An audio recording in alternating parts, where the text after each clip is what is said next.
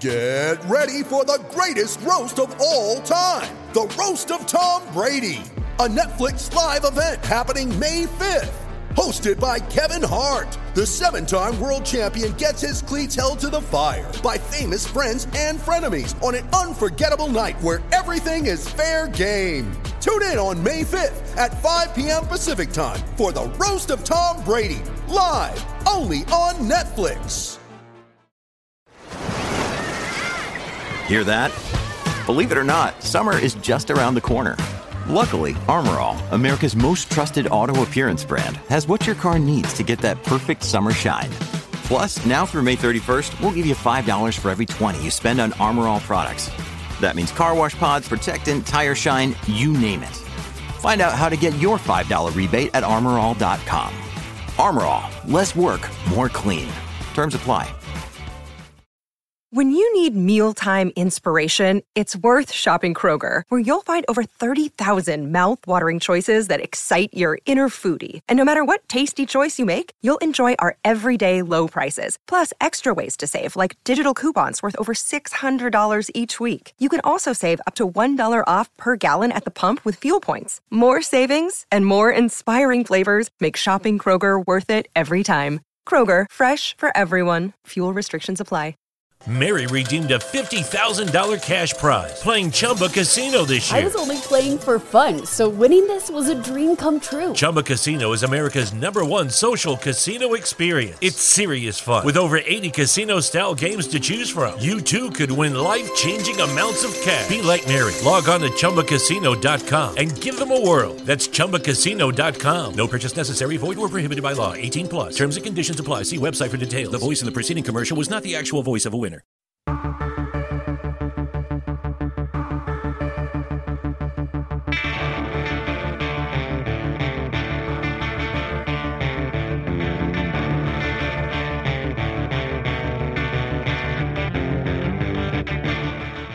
It's the Autosport Podcast. We hail Lewis Hamilton's fourth World Championship and discuss Max Verstappen's Mexican Grand Prix victory.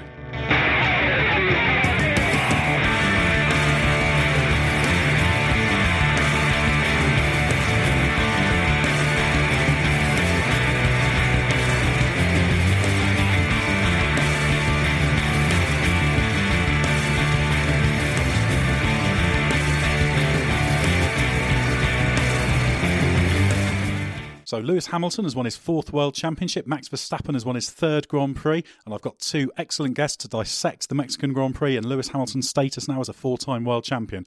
Just one host, myself, Ed Straw.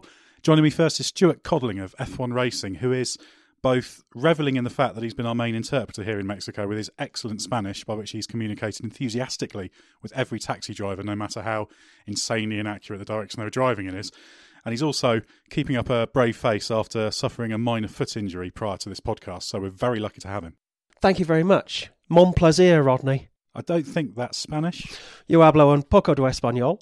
You've also been getting the true Mexico City experience because while myself and our other guest were distracted on Saturday night by Paul McCartney, you were enjoying the genuine Day of the Dead experience. I did go for a little wander around the Day of the Dead parade. It was very, it was very enjoyable. Uh, having shared uh, an Uber back in our direction with the LAT crowd, slightly scared off getting a taxi after our previous night's experience, where I had to use my uh, E grade GCSE Spanish to prevent the driver from uh, taking us to a bar which he claimed had women in it.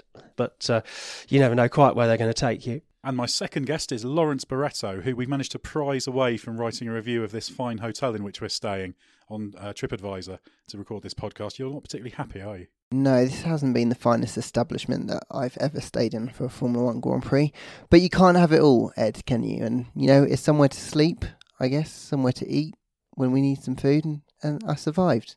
Well, just. You've changed your tune a bit because both yourself and Codders, when you came into this room, which is mine, I should say this studio, you were both instantly complaining about how my room was more palatial than yours. More palatial being a relative term, it just meant it had a little bit more space. But uh, there's clearly there's clearly some feelings running deep about this this place. Well, my room is a cupboard compared to yours, Ed, so that seems slightly unfair. Um, I have, I've also just found out I didn't get chocolates on my pillow like by the other two guys on this podcast. Um, and my key card hasn't been working, so it's almost like they don't want me to stay here. Well, you know, you, you were the lead actor in the complainant uh, of the what we will come to refer to as credit card gate. We were determined to pay, but would they let us? They didn't. They just didn't actually want us to pay to stay in this hotel, did they? It was it was frustrating. All resolved in the end, and we were also entertained with a really interesting Grand Prix victory for Max Verstappen and Lewis Hamilton world champion. Let's start off with Lewis Hamilton, four-time world champion. He was already an all-time great, really, wasn't he? But where does this championship rank? What does it mean for Lewis Hamilton's legacy? I think that this has been Lewis Hamilton's best championship uh, to date. Um, I asked him about that um, earlier today, and he said it was the hardest championship that you know he's had to fight. He's had to put himself up against an, another team, a very highly decorated driver in Sebastian Vettel, and he had to work really hard for this title, especially after last year and how much it hurt when he lost against Nico Rosberg.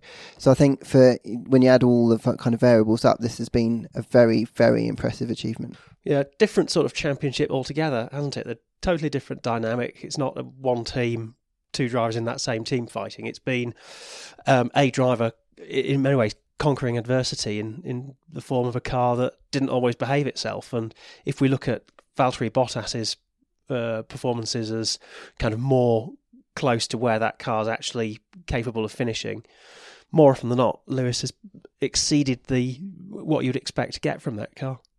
It was interesting because Toto Wolff, after the race, he was talking about the difference between this season and the previous couple of seasons of the three Mercedes titles for Hamilton, and he was saying that last year it was about the the enemy within, in terms of Nico Rosberg.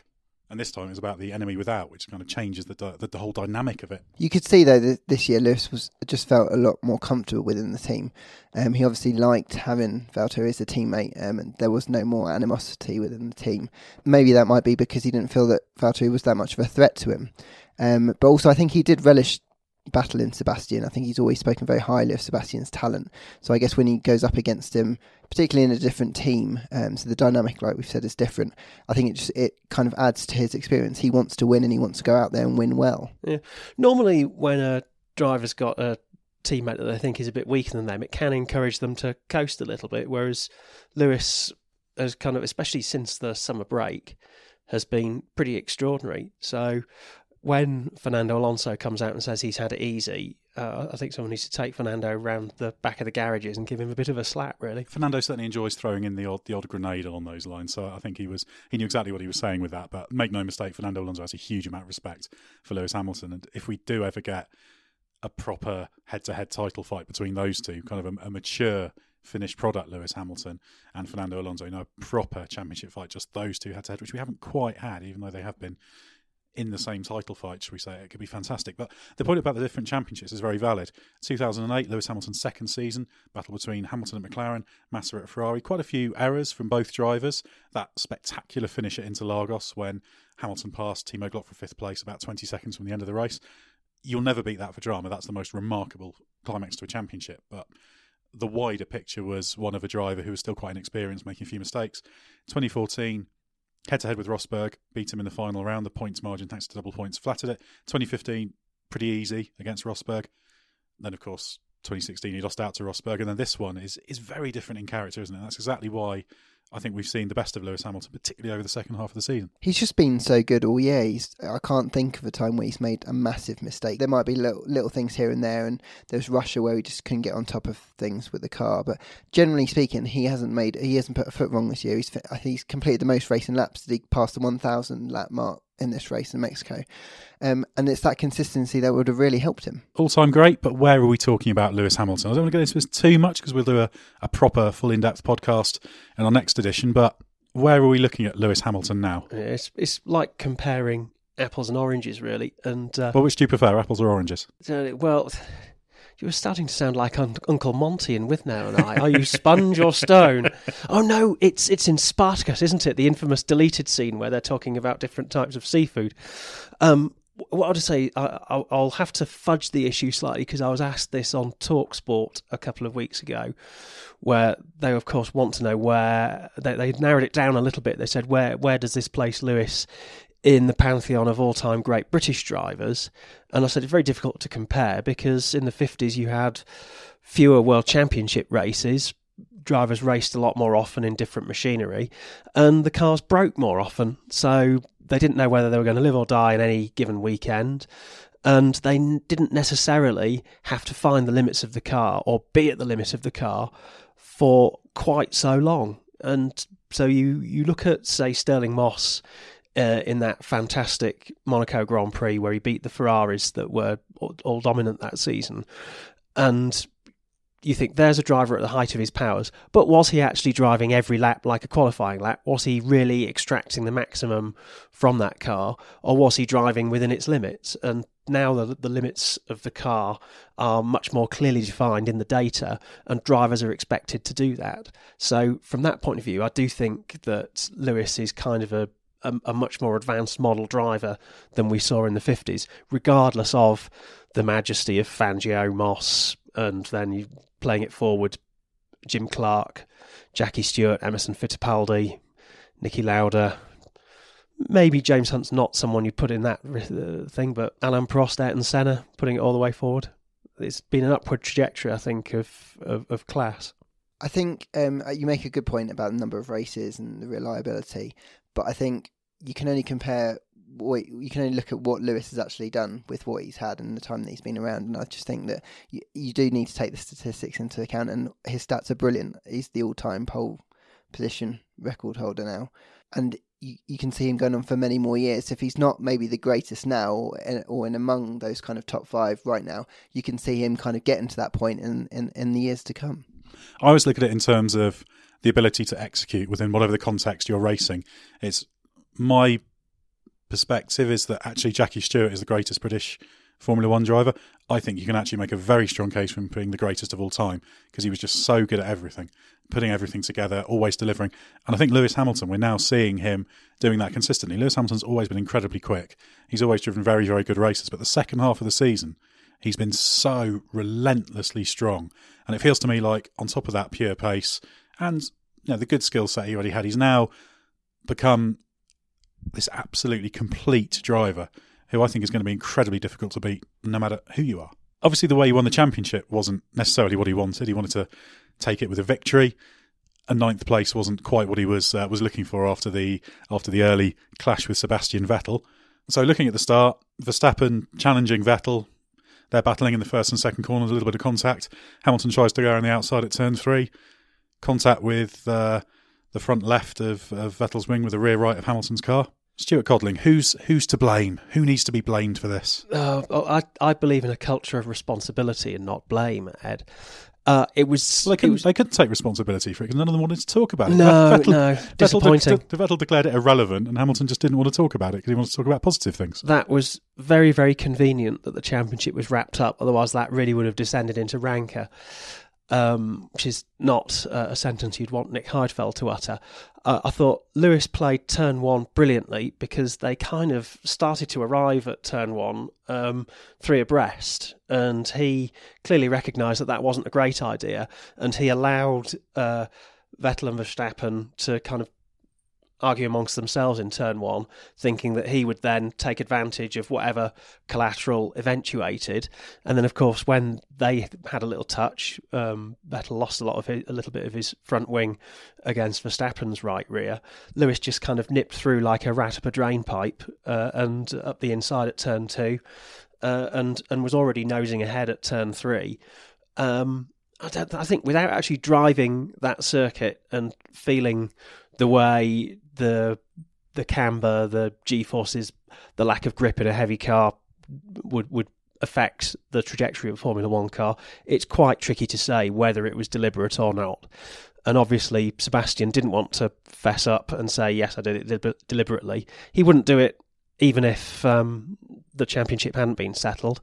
And um, the fact that the championship had been settled enabled Lewis to sort of uh, metaphorically throw the question back at Phil Duncan from PA, who pitched it to him in the press conference about who was at fault, and say, I'm going to throw your negativity right back at you, and then issue some slightly bland and platitudinous response.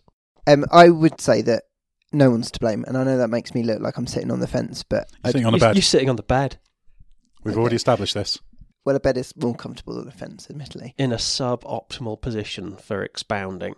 I feel no one was to blame in this current situation. I think Lewis was sensible right at the start. He backed out of it, didn't want to get involved. I think Seb probably could have let Max just go because he would have settled in second, had another shot of Max later on in the, in the race, and he needed to win after all of this.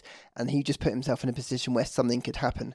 You would then expect Lewis to take advantage of the situation, which is what he was hoping would occur. But then you could also argue that he would have known that Seb wouldn't have given him any more space than he needed to on the exit as well. So I guess in that sense, neither of them were helping each other. But then I don't, I don't think either of them did anything particularly deliberately. Well, the stewards noted the incident but didn't do an investigation, so they agreed it was a it was a racing accident. From my perspective, it was all quite tight. Vettel probably could have avoided it if he was very very sharp. I'm not sure how keen he was on avoiding it, given he already had wing damage.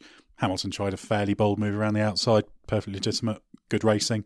But it was just one of those things. Verstappen check was a little bit slow off the corner because of his compromised line. Hamilton had to check up a bit, and it all just concertinaed. Do we agree that the stewards did a pretty good job this race? Uh, I, I, feel that they didn't interfere unduly. They reached conclusions promptly, and they didn't interfere in the outcome. The stewards aren't a big story, are they? So by definition, it's the thing in like in football, isn't it? The good referee is the one you don't notice.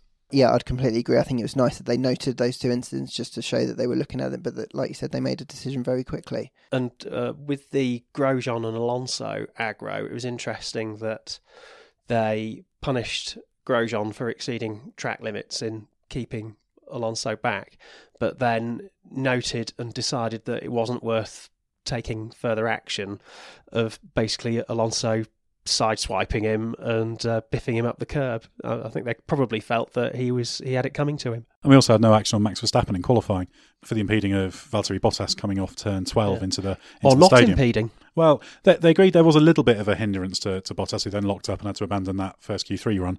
But there is a level in terms of impeding and in qualifying where there are multiple cars on track, so you can't completely not exist, and sometimes the circumstances just don't don't quite work. So yeah, yeah, good from a stewarding perspective. And obviously, we had the spectacle of Vettel charging through the field, coming back up to fourth place in the end.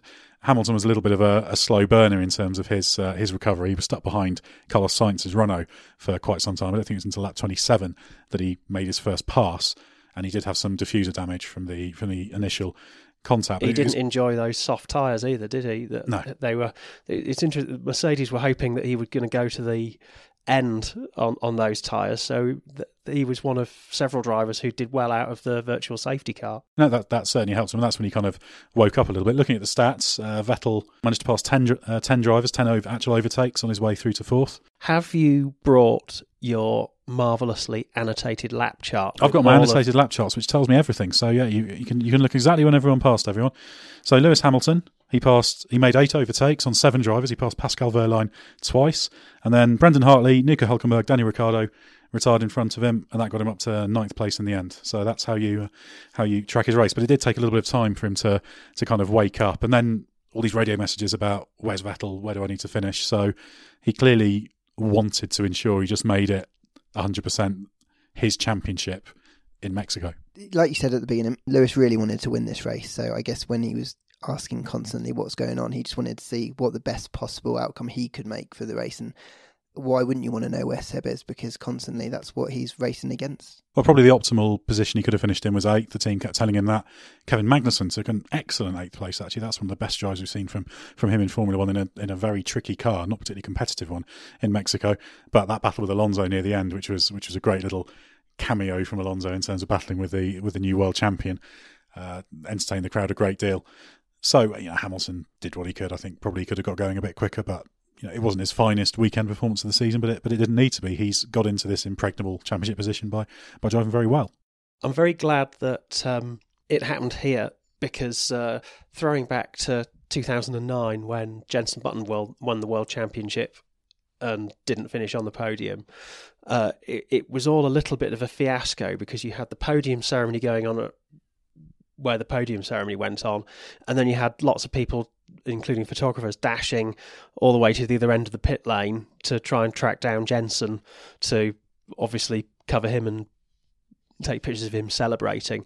So it was it was good that um, in this race Lewis was able to pull up in that natural amphitheatre of the stadium and David Coulthard gamely attempt to do some uh, interviews with him while he hugged everyone that he saw Um, it, it, it, was good for Lewis that he didn't become invisible because I sort of felt that he would probably been very disappointed if he'd just disappeared into the background while everyone focused on the top three. But I think it would have been disappointing for the fans there as well because it, this is the title battle and as great a drive that Max put in to win the race, the story generally was about Lewis Hamilton. So if they hadn't kind of put a situation in place where Lewis could park up alongside the, the top three and, and be in that situation and you know drape the Union Jack around his shoulders and run around the stadium for all the photog- for the, all the photographers to snap pictures that we'll be looking at for years to come, then it would have just been a disappointment, wouldn't it? I think all round yeah, had a sense of occasion. And all credit to the Mexican Grand Prix organisers who really did create a, a, sense of occasion. Actually, both the US Grand Prix and the Mexican Grand Prix do have a real identity. They really put an effort into putting on a show and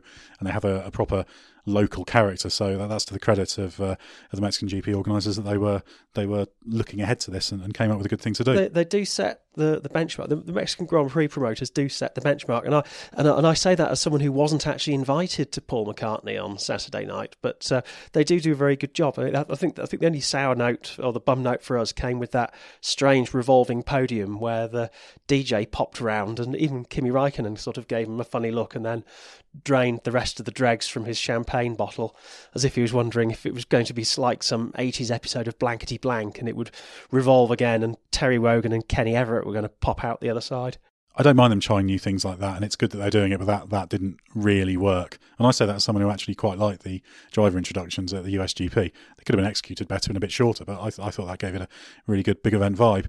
This was Lewis Hamilton's day but he did only finish ninth, and the race was won by Max Verstappen, only his third Grand Prix victory, won with consummate ease, you would say. So this is Verstappen showing why he's a future world champion, isn't it? It really is. And the way the team had to tell him to slow down and him say, oh, sorry, when he was popping in fastest lap after fastest lap. And then he did, was it six laps from the end? He, he really wanted to stamp his mark on that race, put, the, put in the fastest lap asked the team over the radio whether it was the fastest lap of the race. Their response was not broadcast. I imagine it was probably Christian Horner telling him to tuck it back in his pants and stop messing about. Well, given uh, the reliability or the unreliability rather of the Renault engine at this race, uh, you can't blame Red Bull for wanting him to try and keep everything under control because uh, they haven't had many chances of victories this year. And uh, as much as Max would have wanted to go out and make a, a massive impression, uh, they just wanted the win, and so you can understand why they were trying to keep him under under control. But I think you're I think you're right. I think he this performance in particular, the way that he dealt with Seb straight, you know, right at the beginning, and then just went on to dominate the race, does give suggest signs that he is going to be a star of the future. Yeah, no question. And, and I think Red Bull were right to be a little bit cautious because if you look at the, the five retirements, read down the engines, you've got a Renault, Ferrari, Renault, Renault, Renault. So they were definitely in the in the playing the right game to, to take it easy. And, and he just had it under control. Valtteri Bottas in second place.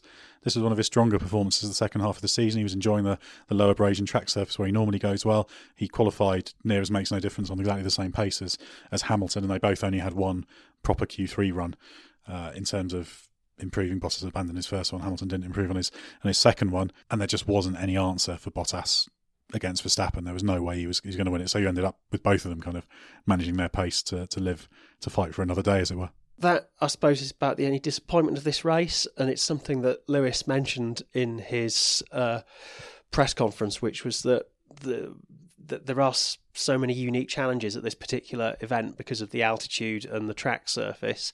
He said that he would really like it if um, Pirelli actually created a special Mex- tyre for the Mexican Grand Prix so that they could put on a good show for the spectators because there's so many people there watching and enjoying it that uh, they kind of deserve a, a, better spectacle than they got. Although I would argue that it was still a very exciting race hopefully next season there'll be a bit more tunability in the compounds because there might be a few extra compounds for Pirelli to choose from, so that that might help it. Third place, Kimi Raikkonen, a fairly a fairly mundane race for him. I do just want to throw in the stat that when Vettel came out of the pits on the first lap after his stop for the new wing, he was 26.895 seconds behind Kimi Raikkonen. By the finish, it was 16.071 seconds. Now, I have to add the caveat that Raikkonen from once the pit stops and the VSC had shaken out, had third place sewn up, so he didn't need to crack on in the way Vettel did. But this does show the disparity in performance between the, the two Ferrari drivers, doesn't it?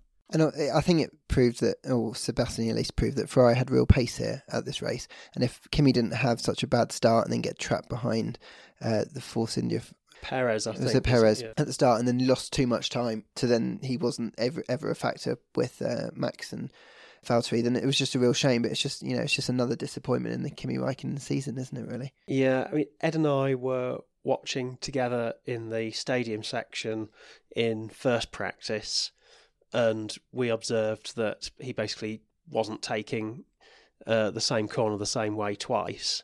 Uh, I made a similar remark to uh, leading photographer Darren Heath uh, as, as we came back into the media centre, and he said, uh, "Yeah, was, uh, to begin with, I was wondering why he was never quite square in my frame, uh, and I thought I was doing something wrong, and then I realised that he wasn't going around the same corners, the same line twice, where when I was further up the circuit."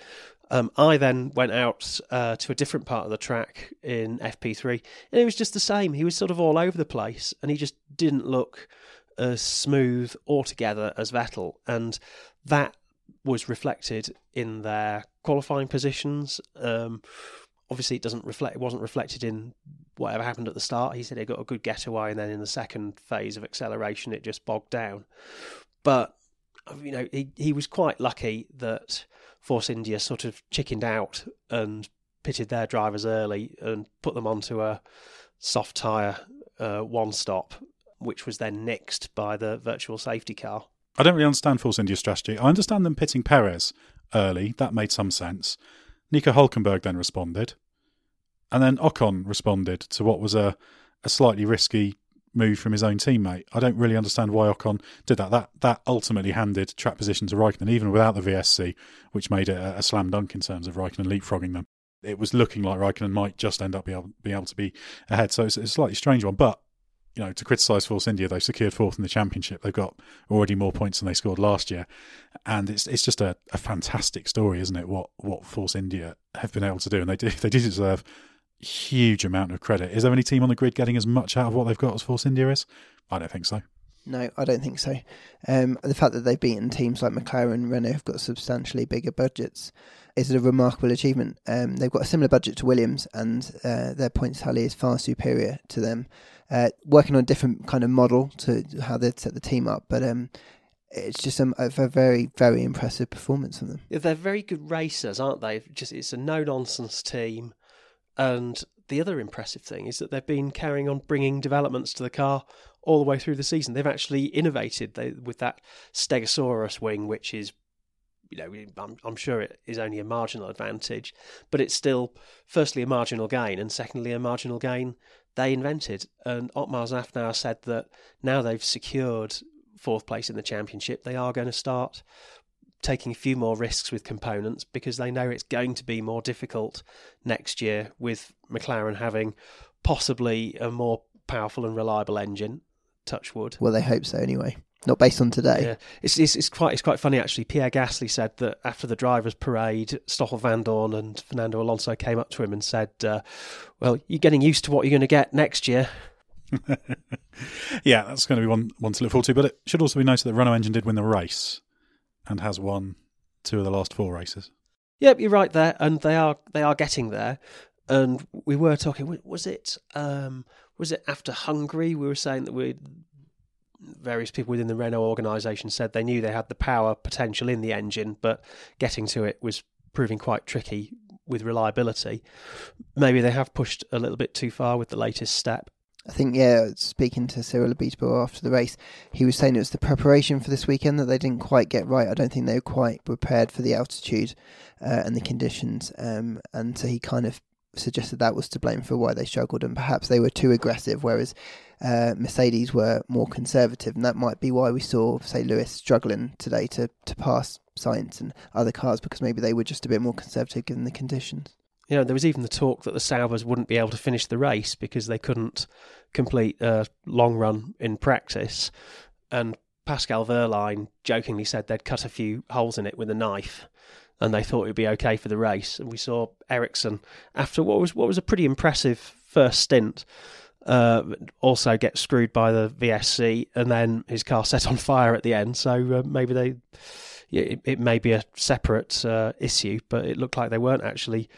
Re- well, or they were maybe they were just very very marginal, and Wehrlein was lucky to get to the finish. Ericsson actually drove very well. He's having a good good little run of form. He's one of those drivers that has his has his moments, and he's had a few of those moments moments together this time. And in fact, we saw a few drivers. Lance Stroll's sixth place. You know, again, we were watching in the stadium on Friday morning, and Lance Stroll was struggling hugely into turn 13. Just didn't have the confidence to turn in, taking loads of bites at it. Then, when he was finally comfortable with where the rear was, trying to get all the turning done, and the rear was stepping out, it was horrible. And he had a big messy run through there in his uh, Q2 lap. Although, uh, speaking to Paddy Lowe after the race, he did say that was partly because Stroll knew he couldn't do any worse than 12th in, in Q2, so just absolutely threw caution to the wind, which is which is. But came through with sixth place. If you give Stroll track position, he executes very, very well, and he actually gave Ocon a bit of a hurry up at one stage. So, uh, so, that, so that's good to see. It does seem to be a track that produces good differences between teammates, and you don't kind of get results just by turning up here, do you? No, I mean Massa did uh, pick of a puncture on the first lap, so that kind of eliminated him. And Sainz had a, a, a spin or a puncture. It's quite difficult to work out what, what actually happened. Was the uh, some of the information came to us that he'd had a puncture, uh, but the team said he'd spun, so uh, that that eliminated those two. I the... get the impression he spun and he hoped he had a puncture, as sometimes happens. We can we can add the two pieces of information together to include a portmanteau truth. That's that's usual for Carlos Sainz Jr. He's had, had an excellent season. You can you can have the you can have the odd error, but but it's good to see. You want to see differences between drivers. You want to see good performances rewarded, and, that, and, that's what we've seen. It's important for Williams for Stroll to do well because uh, he's, you know, the, their fortunes are very tied in to one another. Yeah, he's going to be around uh, at least for next year and, and probably beyond that. And uh, they need him to be scoring regularly. And at the start of the season, he wasn't do that. But to be fair to him, he has he's picked up the mantle. Uh, and if it wasn't for his points, they would be struggling to hold on to fifth place. I think. No, very very much so. He's he's become a, a fairly consistent performer. Now qualifying is the thing he needs to sharpen up. If he can get qualifying right, 11 times out in Q1 this year, that's where he needs to improve. Massa's only been out three times. There have been the occasional problem. Austin, it was a ERS deployment issue that, that knocked him out in Q1, but even so, those those numbers don't lie, even if there are a few specific cases where there, there are excuses, as it were. But these were all supporting actors to the to the real star of today, Lewis Hamilton. I, I doubt he'll ever have a more satisfying feeling after a race in which in which he's finished in ninth place. So he could almost be unstoppable now, couldn't he? I think he'll take enormous confidence from this year, both with the way that he dealt with Sebastian and Ferrari's challenge, but also with uh, Bottas's challenge as well. And I think looking into next year, the confidence he has in the team and, and the and the form that they've had and the togetherness that they've got there. And he spoke today actually about how he's really improved in leading the team. And I think he's relishing that role. And I think looking ahead, if Merc can even just be in the fight, Lewis Hamilton, having Lewis Hamilton in the car will be a formidable thing. They certainly have enough resource in terms of design strength and stability. I know Paddy Lowe's gone and James Allison's come in, but generally speaking, it, it's it's a very solid team and they operate very well as a team. And to an extent, that is what has lifted them above Ferrari this year. They've had a car that hasn't been consistently the best, but as a team, whereas in previous seasons you've seen them show a little bit of vulnerability when they've been pressed. Uh, this season, when they've often been on the back foot, they've come out fighting really effectively. And it's Ferrari that have dropped the ball when they've had a car that, for quite a lot of the time, has been uh, either equal best or slightly nosing ahead of the Mercedes. So, provided they can learn whatever the weaknesses of this year's car uh, are or, or find the, the root causes of them um, and can correct them in time, then you know they could be a formidable force again next year. Yeah, you've got to say the sky's the limit for Lewis Hamilton, isn't it? Four world championships is a remarkable achievement by anyone's standards, but but there could be could be many more, and can just but be privileged to watch a driver operating at this level. We've got some fantastic drivers in Formula One at the moment: Sebastian Vettel, Fernando Alonso, among them legendary drivers. People are going to look back on this period and say, "Wow, you got to see all these guys." Remember, there are times where you don't have this this level of quality. So, I think to those who perhaps doubt the abilities of some of these drivers, they don't win these championships by luck. You just cannot do that. You've got to be very good. And this was a, a fantastic championship victory for Lewis Hamilton. It's a golden era, actually. Yep, I'd agree with that. That's a good soundbite to finish on, I think. So thanks very much, Stuart Codling and Lawrence Barretto And we hope you've enjoyed this podcast. Please subscribe to us on iTunes and whatever your favoured podcast download application is. Remember to check out autosport.com for all the latest news and reaction and uh, in depth features in our subscriber plus section. Autosport magazine out on Thursday, and also F1 Racing, which will be new issue, Stuart Codling. I would say, given the fact that I've been told to file before you fly, uh, it will be out a week on Thursday. It'll be with subscribers earlier. So thanks very much for joining us. We'll be back soon with another Autosport podcast.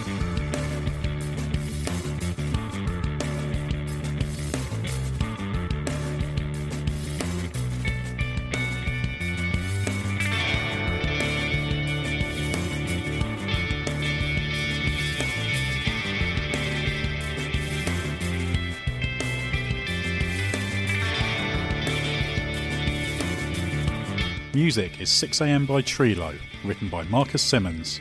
See soundcloud.com forward slash Trilo Music.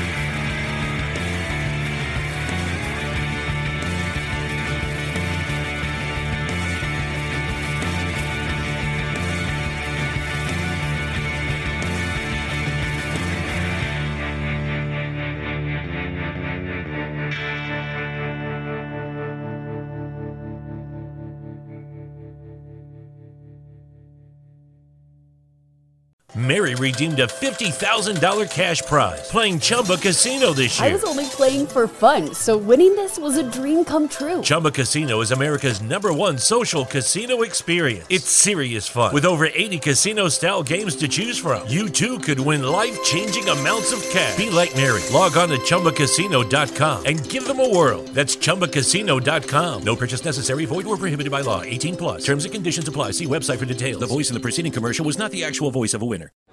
This is it. This is the year. Enough dreaming about growing my business online. It's time to get serious about selling in my style, as big as I want to grow, because there's nothing I can't do. It's time to get Shopify and take my business to the next level. Whoa, someone's ready to take on the new year. Oh, oh, I thought I was talking to myself there. But heck yeah, 2023 is my year. That's not your average resolution. That's a revolution. It's, It's a, a New, New Year's, Year's revolution. Start selling with Shopify to join the commerce platform revolutionizing millions of businesses worldwide. Packed with industry leading tools ready to ignite your growth, Shopify gives you complete control over your business and your brand. From templates that make site design simple to customizations that let you grow at your pace. This is possibility powered by Shopify. Sign up for a free trial at shopify.com slash free 22. That's shopify.com slash free 22. Go to shopify.com to start your New Year's revolution today. Social Podcast Network. Lucky Land Casino asking people what's the weirdest place you've gotten lucky? Lucky? In line at the deli, I guess? Aha, in my dentist's office. More than once, actually. Do I have to say? Yes, you do. In the car before my kids' PTA meeting. Really? Yes. Excuse me, what's the weirdest place you've gotten lucky? I never win and tell. Well, there you have it. You can get lucky anywhere playing at LuckyLandSlots.com. Play for free right now. Are you feeling lucky? No purchase necessary. Void where prohibited by law. 18 plus. Terms and conditions apply. See website for details.